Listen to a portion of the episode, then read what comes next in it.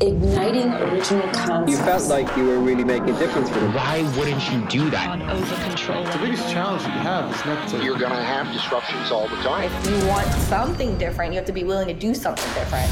You're listening to Phorest FM, the Salon Business Show with your host. With your host, Alex Bélisle-Springer. Yep, same host, just a new name. If you attended the Salon Owner Summit 2024, then you already know that I go by Alex now, and I use he, they pronouns. So please allow me to reintroduce myself. My name is Alex, my pronouns are he, they, and thank you so much for holding space and making me feel like I belong. And for those who weren't in Dublin for that incredible weekend, well, don't worry.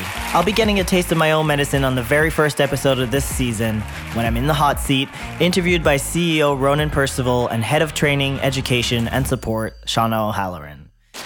Now, for those who don't know, Phorest FM made its debut in 2017 and since then has been described as up to date with real life point of views for real life salons, motivating, inspirational, and overall, a brilliant way to get ideas to help grow your business. And this year, we've got lots to celebrate together.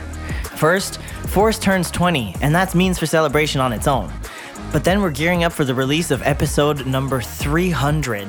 And to get there, we're releasing 20 reruns, classics, favorites, you name it.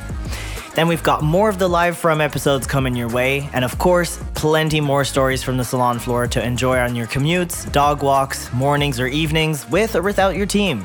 So buckle up, or you know, maybe just set a reminder in your calendar. We're getting things started on Monday, February 19th, 2024. Phorest FM Season 8, brought to you by Phorest Salon Software. Subscribe wherever you listen to your podcasts or learn more at phorest.com forward slash FM. This year's gonna be one for the books, and I hope you join us.